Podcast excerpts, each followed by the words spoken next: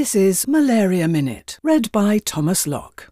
It was World Mosquito Day this week. It's an annual event to celebrate the work of the British doctor Sir Ronald Ross in proving that mosquitoes are responsible for malaria transmission.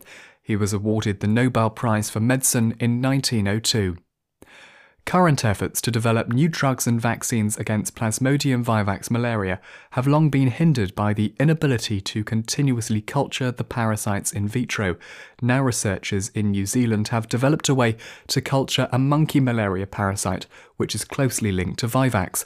Plasmodium vivax is the second most common type of malaria infection in humans and is most prevalent in the Asia Pacific region and entomologists from around the world gathered in London this week for Ento 19, a symposium and annual national scientific meeting on disease vectors.